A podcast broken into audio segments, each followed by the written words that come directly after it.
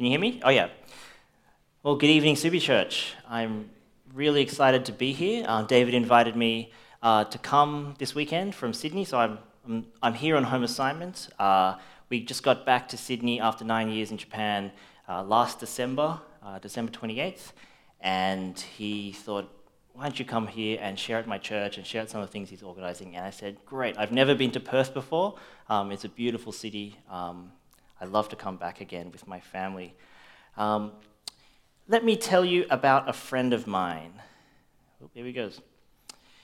In Japan, his name is Tadamitsu. Can everyone say Tadamitsu? Oh, very good, very good. Um,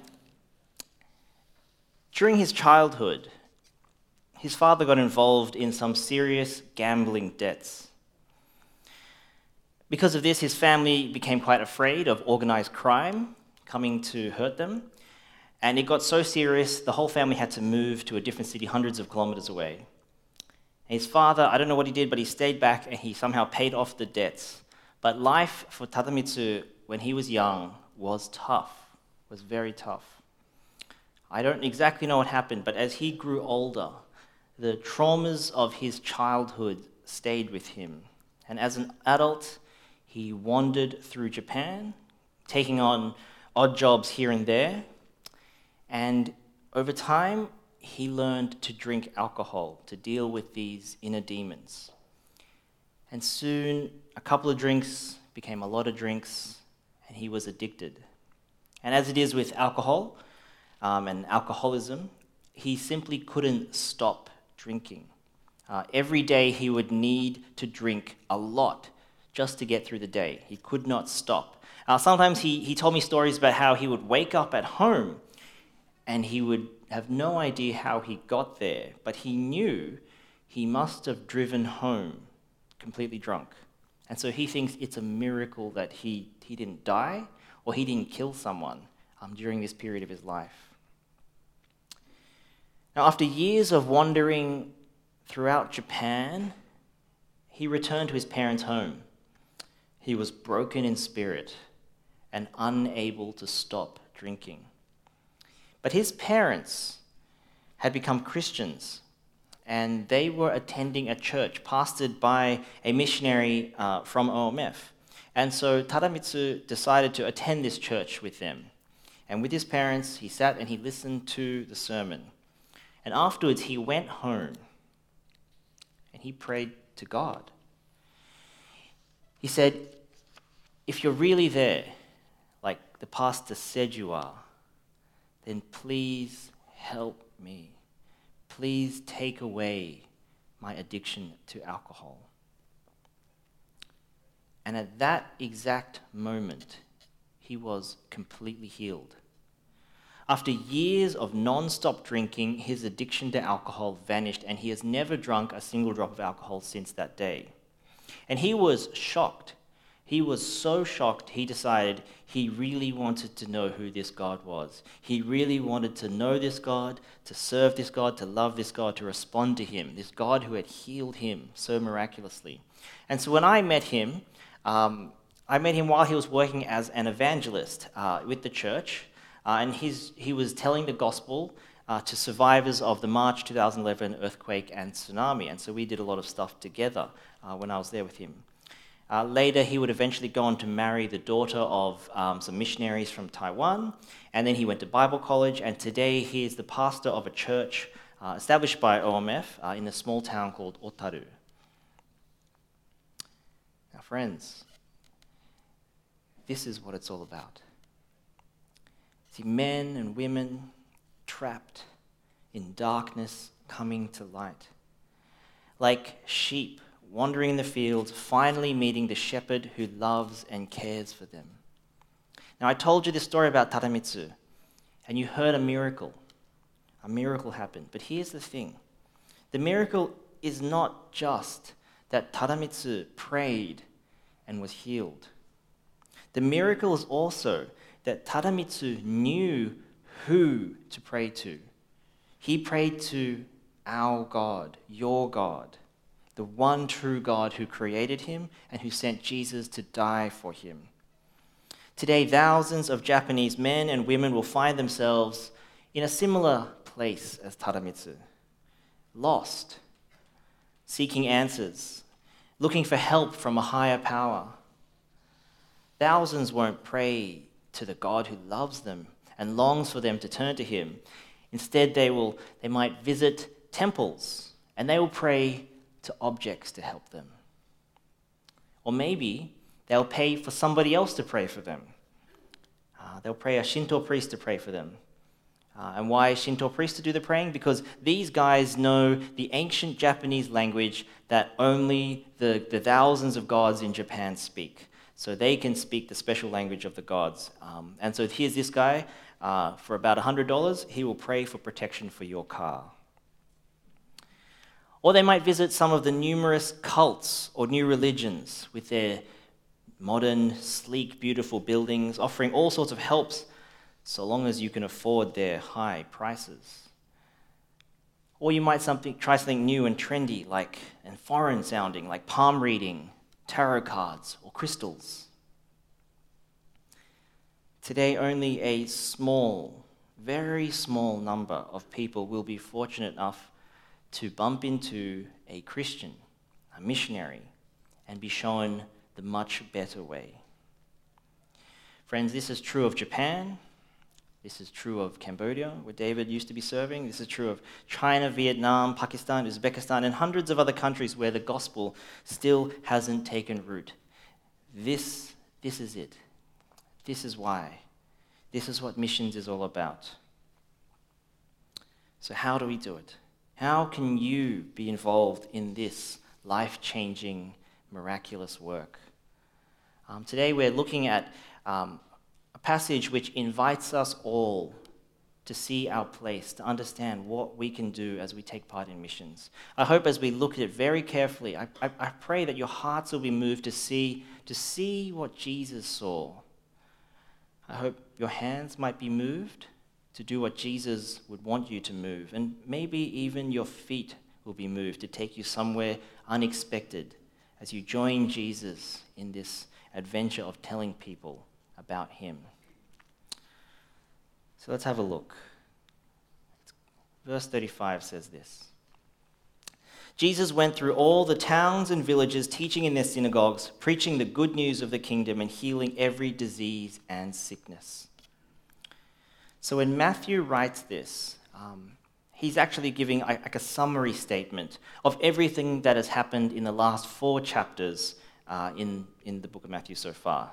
Um, so what's he saying? He's saying Jesus has been traveling, and, he, and three things. He's been teaching about God, preaching the good news, and healing people. Right? So the summary is preaching, teaching, and healing. And so Matthew wants us to know that Jesus makes sure all of these three things always go together teaching, preaching, and healing. He was never just the teacher or evangelist, he was someone who cared for their needs of the people. And he was never just someone who helped people. He always made sure people understood what they were seeing and they understood that what they were seeing was part of this new kingdom that he was ushering in. And so when I look at this verse, I think here is something for us when we think about missions that we too must engage in ministries that balance, we could say, word and deed. Right? We must have ministry that balances both word and deed. So, um, in the small town where we live in Japan, um, there aren't a lot of obviously poor, homeless people. We live in, um, in the northern part, it's about 28,000 people. We're surrounded by mountains and rice fields. Um, there aren't a lot of homelessness or things like that. But, the, but Japan has what uh, they call the working poor, a lot of what you call the working poor. These are people who have jobs, but they earn perhaps just, just enough to survive um, but they're actually in a tight and difficult spot in life and they don't know where to go. Uh, our local sort of council, local government, had this volunteer program providing low cost meals to families. Um, and one of our co workers, uh, called Hoyan, went along to this to help. And there she met a young lady.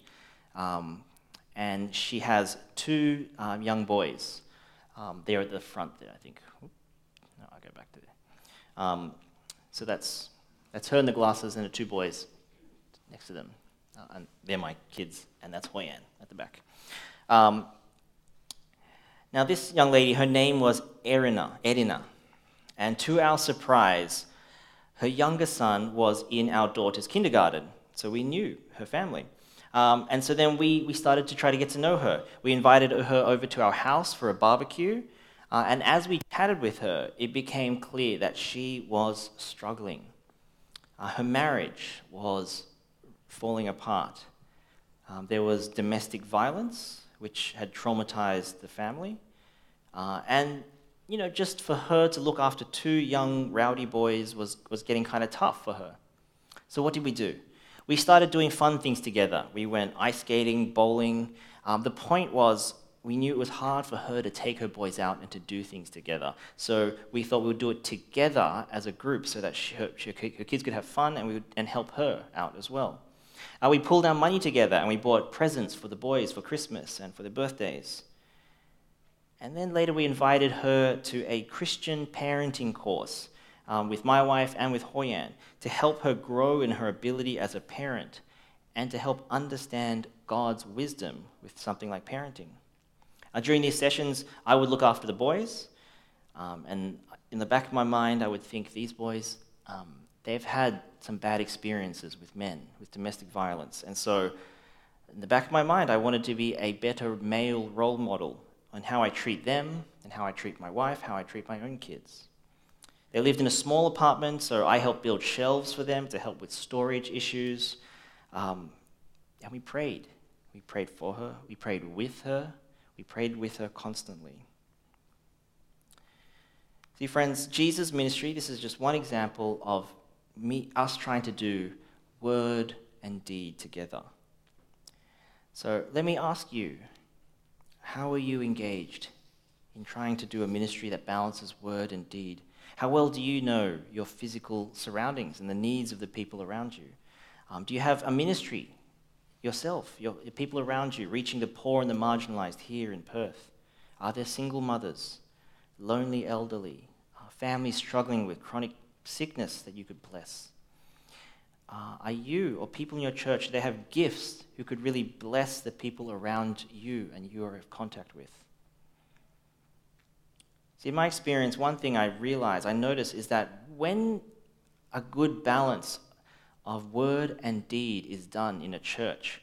One sign, a sign that I see very rarely though, is that there will be poor people in your church. They will be attracted to your church. Maybe not necessarily financially poor, but maybe mentally disturbed, socially excluded, or just struggling people. Let's keep looking ahead in the passage. So, verse 36 um, we see that there are crowds of people coming to Jesus. Crowds of people. And when I think about these crowds, I think about a story that a friend of mine who was a missionary in Bolivia for many years. His name was Lawrence. And he and his whole family would live in a bus and they would drive all around to the poorest cities of Bolivia. And he was a doctor. And so at each town, uh, they would stop at. Uh, he would set the bus up as a mobile clinic and they would provide basic medical care. So during the day, he was a doctor um, healing people. But at night, he invited them all to come back and he would tell stories from the Bible. And because of the nature of Bolivia, when people heard that there was a doctor in the area, they would line up outside his bus for days just to see him. And one day he told me of one story of a woman and she came and she had a sick baby. And so she lined up for days in the sun, carrying her baby. But by the time she finally got to see him, he looked at her, he looked at the baby, and he had to say, I'm sorry, your baby has died. And I remember hearing that and was so heartbroken. And so I think it would be very natural to look at the crowd, the crowd that Jesus sees, and be overwhelmed with the absolute misery around them. I would suspect the crowd of people coming to Jesus was not that much different to the ones in Bolivia. But here's, here's the interesting thing when Jesus looks at this crowd, we get to see what Jesus felt in his heart.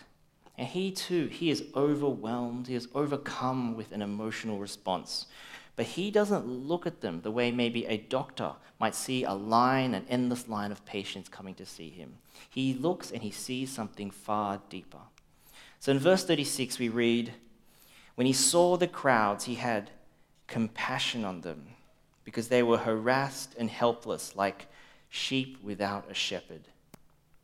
See, when Jesus looks at the crowd, he sees people, people who are like sheep without a shepherd. And so, what does this tell me? So, when I think about missions, then, I think this that missions, missions must be about seeing the true needs of people. And the true need of people is that they need Jesus as their shepherd. See, when Jesus, uh, when the passage here uses the words harassed and helpless, many commentators are thinking that he's talking about this idea of a sheep being cast. Uh, so C A S T E. Uh, I didn't know that word until I looked it up, but cast. A cast sheep is one that has somehow accidentally rolled onto their back, onto the divot into the ground, and, and for some reason now has their legs up and it can't get up, it can't get off, can't roll over again and, and, and walk around. Um, the, the, heavy wool on their back uh, makes it hard for them to, to roll over. And eventually, what happens is something happens in the stomach and gases fill up. And now, when that's happened, it's over. It's impossible for them to move. And soon, perhaps rats or crows, they'll come and they'll start pecking at the sheep. The lucky sheep, the lucky sheep might lose an eye or an ear before they're rescued, but the unlucky ones will be eaten alive. And so when Jesus looks at the crowd, this is what he sees harassed, helpless people. Because of sin, they're stuck in situations they have no idea how to escape from. And now, perhaps they're at mercy of people with greater power or, or people of evil intent. See, when I think about the mission field, it's easy to concentrate on the poverty and the physical needs of the people that are there. It's easy to see how poor people are harassed and helpless. But Japan is interesting because it's a country that helps us think more deeply about what missions is really about. Because Japan is one of those countries that mm, some people might think doesn't, doesn't really need missionaries, does it? I mean, it's the third largest economy in the world. It has clean streets. It has polite people. It has a train. It has train systems where the trains always seem to run on time. So many people love to go to Japan for a holiday. It's so easy to be blinded by this and to think Japan doesn't really need missionaries, does it? But of course, the reality is that for a country with deep physical needs, such as Cambodia, as well as a country like Japan, which seems to have everything, the reality is the same. They both need Jesus as their shepherd. Clean streets and trains that run on time are meaningless, trivial things if you don't have Jesus as your shepherd. Without him, people are harassed and helpless, like sheep without a shepherd. See, let me give you a quiz. In 2016, there was a survey of young people from 15 to 21 from 20 major countries, and Japan was ranked last when comparing A, which one do you think? A, overall happiness, B, mental well being, C, proportion who consider religious faith important, or D, proportion who consider making a wider contribution to society as important. All right. What do you think? Who thinks the answer is they were ranked last for A, overall happiness? I can't really see it. All right, I see a few hands. B, mental well being. Hmm, I see a few hands. C, proportion who consider religious faith important. A few less hands. D, proportion who consider making a wider contribution to society as important. Ooh, even less hands. Oh, very few hands for that one. All right. Let me give you the answer. Oh, no. Oh, okay, it doesn't work. Okay. The answer is all of the above. E, all of the above. Sorry, I was just tricking you there. Um, all of the above. Does that surprise you? Right, Japan has the lowest percentage of people who said they were happy, and the highest percentage of people who said they were unhappy. Japan has one of the highest suicide rates in the world. The number one killer of young men is themselves suicide. Over 20,000 people a year take their own life in Japan. John 10 says this The thief comes only to steal and kill and destroy, but I have come that they may have life and have it to the full. I am the good shepherd. The good shepherd lays down his life for the sheep. See, the truth is, below the glittering surface that makes Japan this favorite tourist destination, Japan is a place where instead of a good shepherd, there is a thief who is killing and destroying. There are so many in Japan that know what it is to be harassed and helpless. So when we read that Jesus looks at the crowd and he has compassion on them, when he looks at rich countries like Japan, when he looks at poor countries like Bangladesh, he doesn't look at their suffering and think, wow, that looks really tough. He looks and he thinks, let me be the shepherd you need. He thinks, Follow me. Listen to my instruction and my guidance. Let me heal you. Let me love you. Let me guide you. Let me discipline you. Let me die for your sins. Let me be your good shepherd. We read on, and the next thing Jesus talks about is a harvest. He says, he says to his disciples, The harvest is plentiful, but the workers are few. Now, here's something I saw very often in Japan. Uh, whenever there is spare land, flat land, Japanese people would plant something. They would plant anything. Um, and living in Japan, I get to enjoy the, the full cycle of farm life in Japan. So, from the initial planting, which happens in April, and then each week um, you get to see the crop grow just a little bit more and a little bit more, a little bit more. And then around September, October, every year, the fields will be full and ripe for harvest. Um, it was a beautiful sight, looking like this, uh, and each of the grains would be, be bending over heavily as it, it's full of rice on the ends. Um, and it was great to, to be there and see it, and it was a beautiful smell to smell rice just on, on, the, on the stalk. Um, and you would also see farmers, and they would be out there gathering, or not gathering, inspecting their crops. And I'm sure they were thinking in their minds as they looked at this harvest, they thought, wow, how awesome it will be to finally be able to bring it in. And so when Jesus looks at the people, at the crowd, he too thinks to himself, a harvest, a beautiful harvest. But Jesus also sees a tragedy.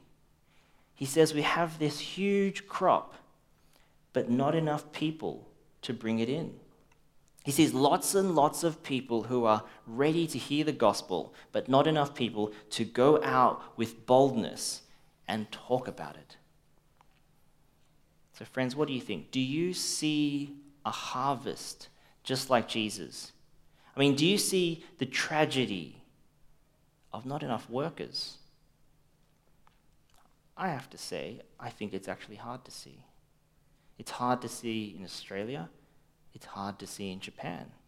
See, when your church might be small, or when you see very few people become Christian and very little interest around you in the gospel, you might think, is there a harvest? Is there really a harvest? But the strange thing is, in my experience, there is a harvest. It is there. But you only see it when you are ambitious and you take risks to talk to people about Jesus.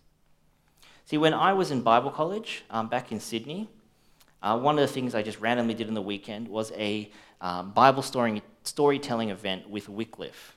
And as part of the training, they made us go down the street and just ask if anyone would like to hear stories from the Bible. And we would tell them Bible stories.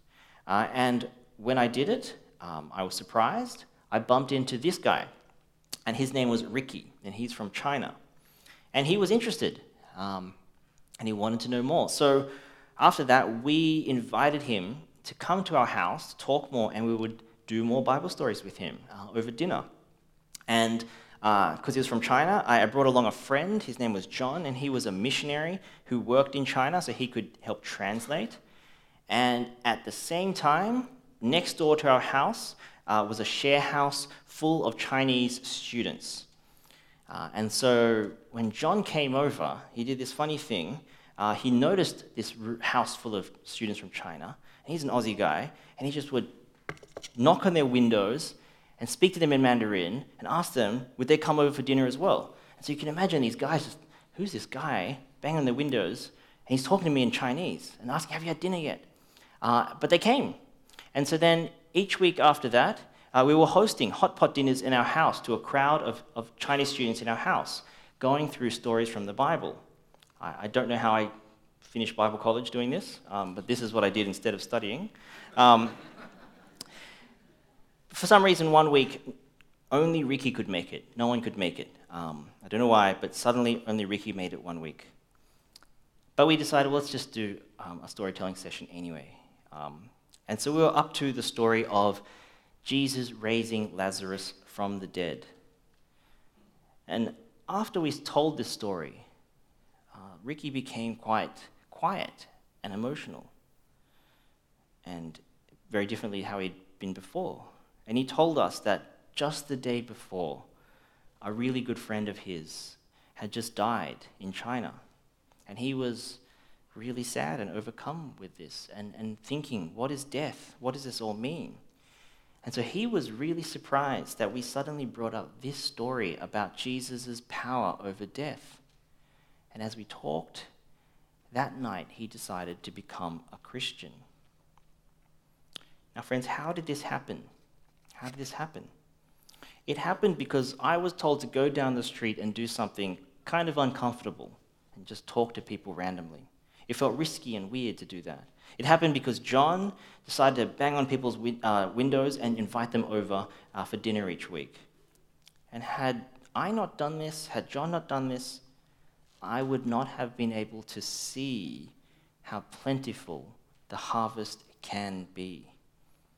And let me tell you, when you see the harvest, when you truly see the harvest, you want to get out there and work there.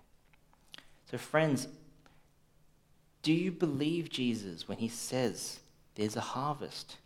Do you believe there is a tragic situation where there are not enough people out there to bring in the grain? Are you getting out there doing uncomfortable, but ambitious things to talk to people about Jesus. I know it can seem hard. I know it can be hard. Um, let me give you some, hopefully, help. Uh, let me commend to you two books written by a friend of mine.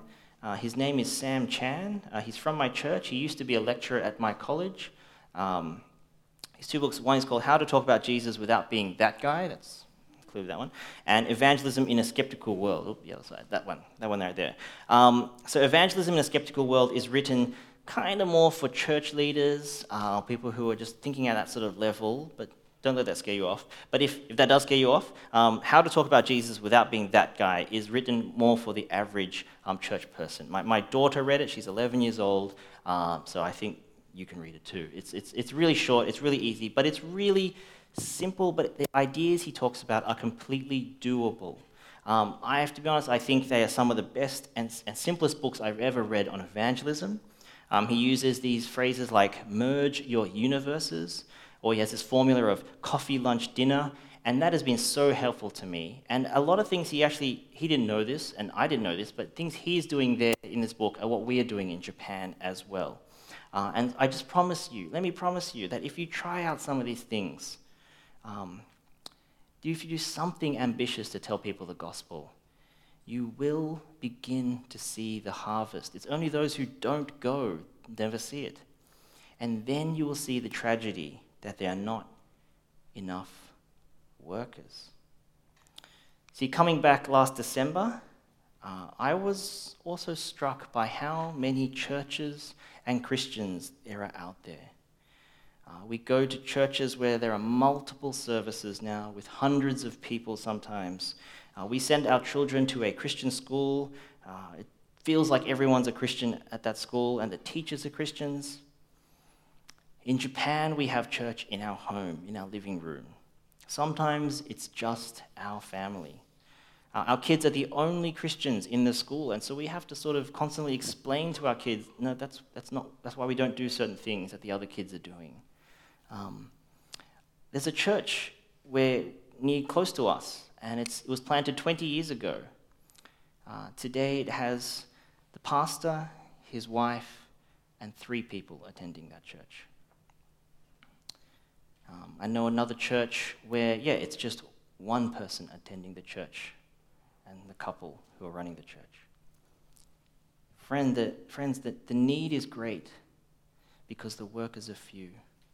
The few Christians that are there, they really need encouragement.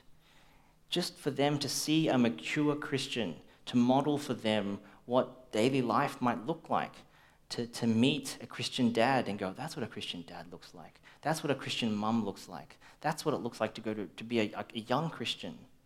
To have these sort of models is something they need. Um, they need encouragement to follow Jesus, to be bold, to see what it looks like to be bold with ambition, with evangelism, with prayer. And so then, what does Jesus command us to do? Verse 38 says this Ask the Lord of the harvest, therefore, to send out workers into his harvest field. Now, you notice what Jesus doesn't say we're meant to do here? All right? everything I said right up to there, perhaps you're expecting Jesus to say, Now go. But he doesn't say go. He, he doesn't say, Everybody get out there and, and gather the harvest. Tell people about Jesus. Tell people about me. He says, He says, Ask the Lord of the harvest to send out workers. In other words, Jesus tells us that the key response to the crowds of harassed and helpless is to pray. To pray. Um, J.O. Fraser was an OMF missionary to the Lisu people in southern China. Uh, for a long time, he saw very little fruit and he really struggled um, as a missionary. Nobody became a Christian and he was, yeah, he was quite discouraged. He wrote this in 1922. I used to think that prayer should have the first place and teaching the second. I now feel that it would be truer to give prayer the first, second, and third place and teaching the fourth. And he was right.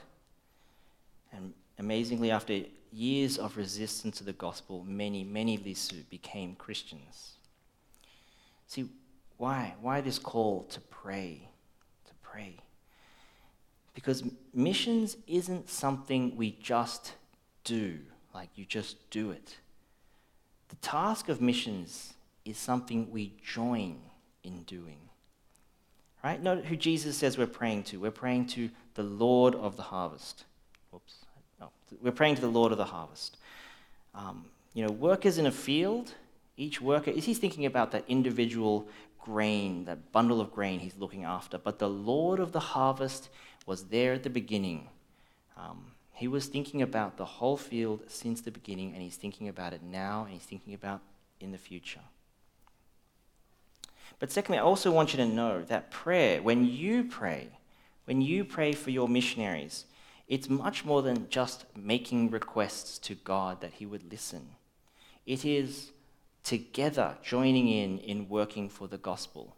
So you notice um, Paul uses this sort of language. In Romans 15:30, Paul writes this. He says, "I urge you, brothers, by our Lord Jesus Christ and by the love of the Spirit, to join me in my struggle by praying to God for me."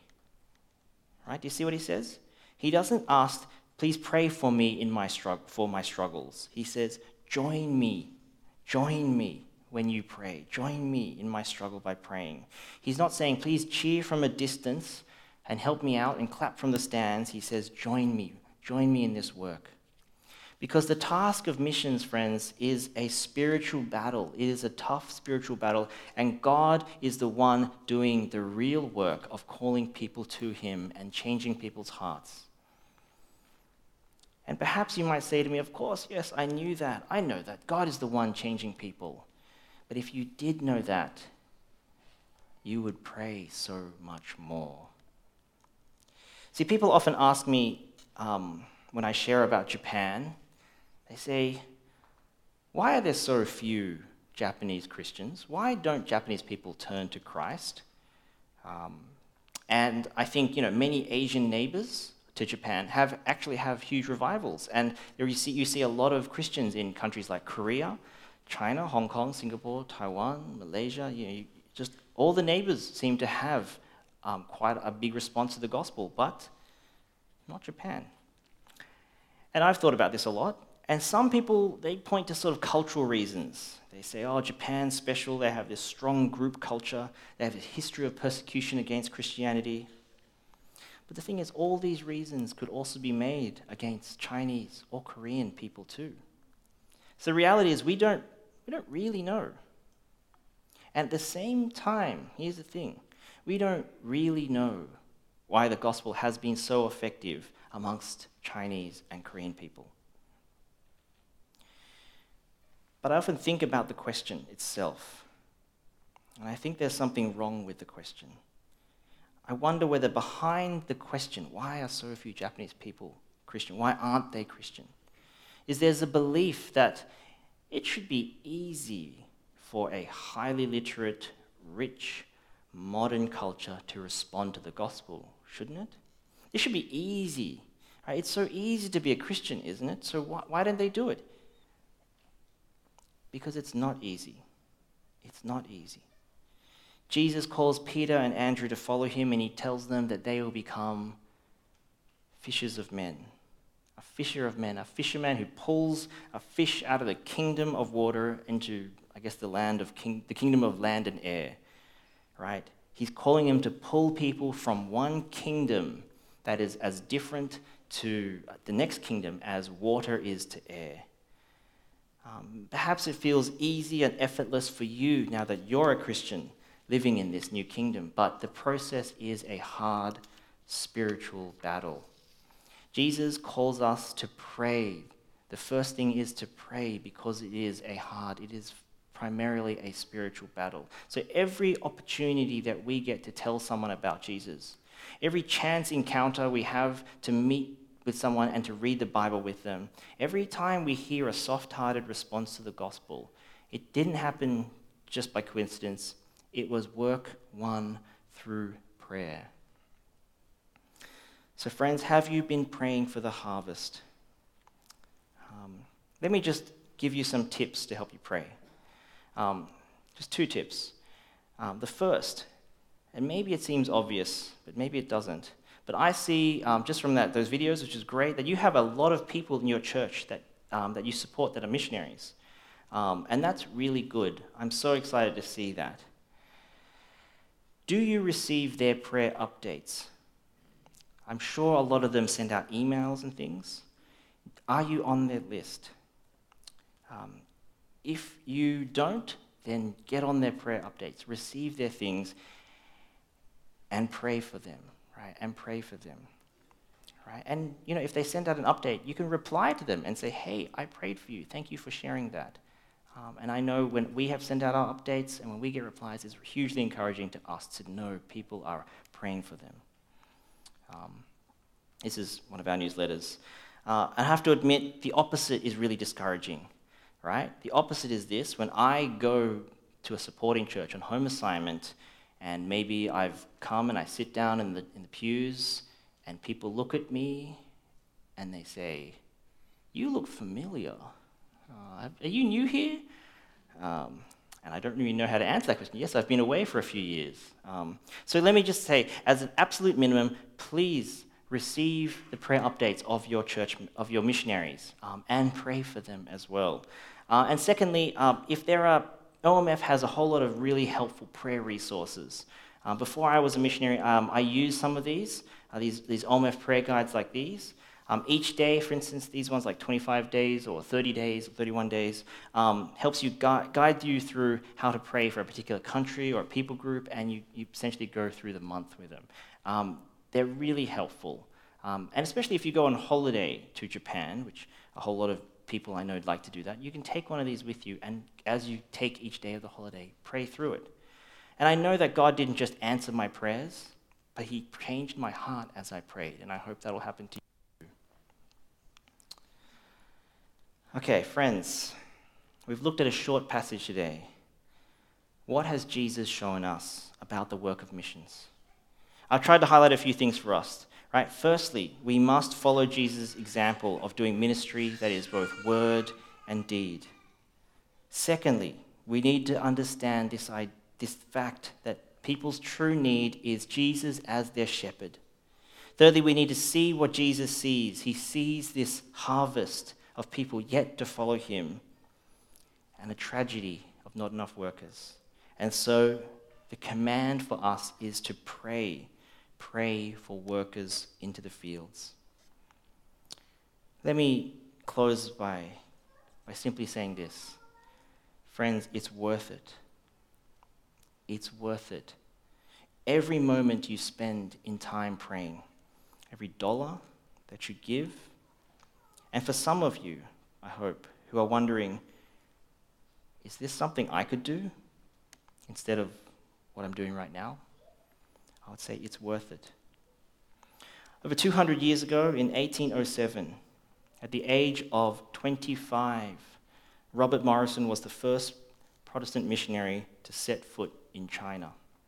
He spent 27 years in, in China, mainly working around the Guangzhou region in areas like Hong Kong, Macau. Uh, he, he didn't see a convert until seven years after his arrival, and even then he wasn't really sure the man actually understood the gospel. But here we are, 200 plus years later. And as I look around this room, I see a lot of faces like mine, Asian faces like mine. There was a harvest that was prayed for. Robert Morrison would have never dreamed to see a room like this today. Friends, it's worth it. For every Tadamitsu in Japan wondering can anything stop this addiction to alcohol? For every Ricky from China here in Australia wondering about death. For every harassed and helpless man and woman wandering like sheep without a shepherd, it's worth it. Let me pray. Our Lord and Heavenly Father, we thank you that you allow us to be a part of your work of bringing people to Jesus. I thank you that He is the Good Shepherd. Lord, I pray for each person here at this church. Lord, give them the same compassion as Jesus had for the harassed and the helpless. Give them the ability to see this harvest. Lord, may you cause more hearts to yearn for the privilege of being a worker in these fields. And in Jesus' name we pray. Amen.